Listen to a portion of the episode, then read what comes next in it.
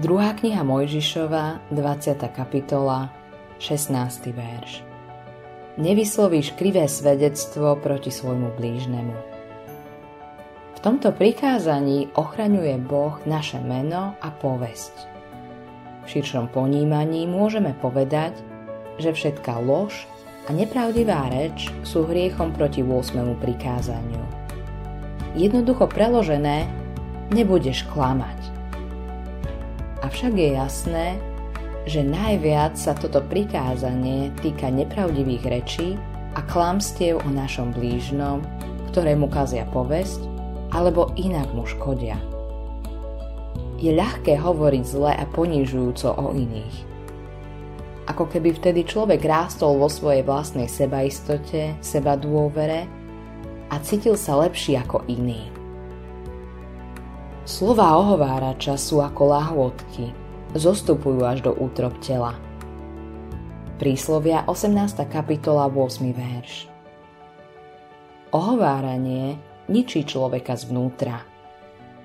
Zvlášť nepekné a hriešne je to vtedy, keď človek niečo o človekovi vie a rozširuje to.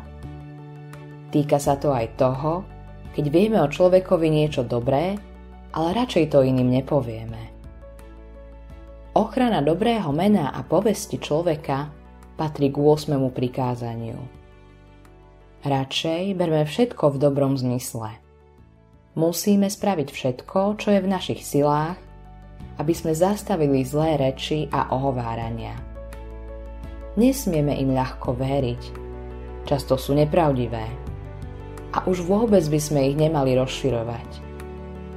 Bohu veľmi záleží na našom mene a povesti. On sleduje podrobne všetko, čo o sebe navzájom hovoríme. A On nás uistuje. Falošný svedok neostane bez trestu a ten, kto dýchal žou, sa nezachráni. Príslovia, 19. kapitola, 5. verš.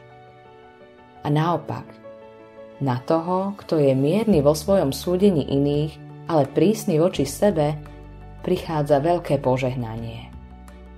Láskavé reči sú plástom medu, sladkosťou pre dušu, zdravím pre kosti. Príslovia, 16. kapitola, 24.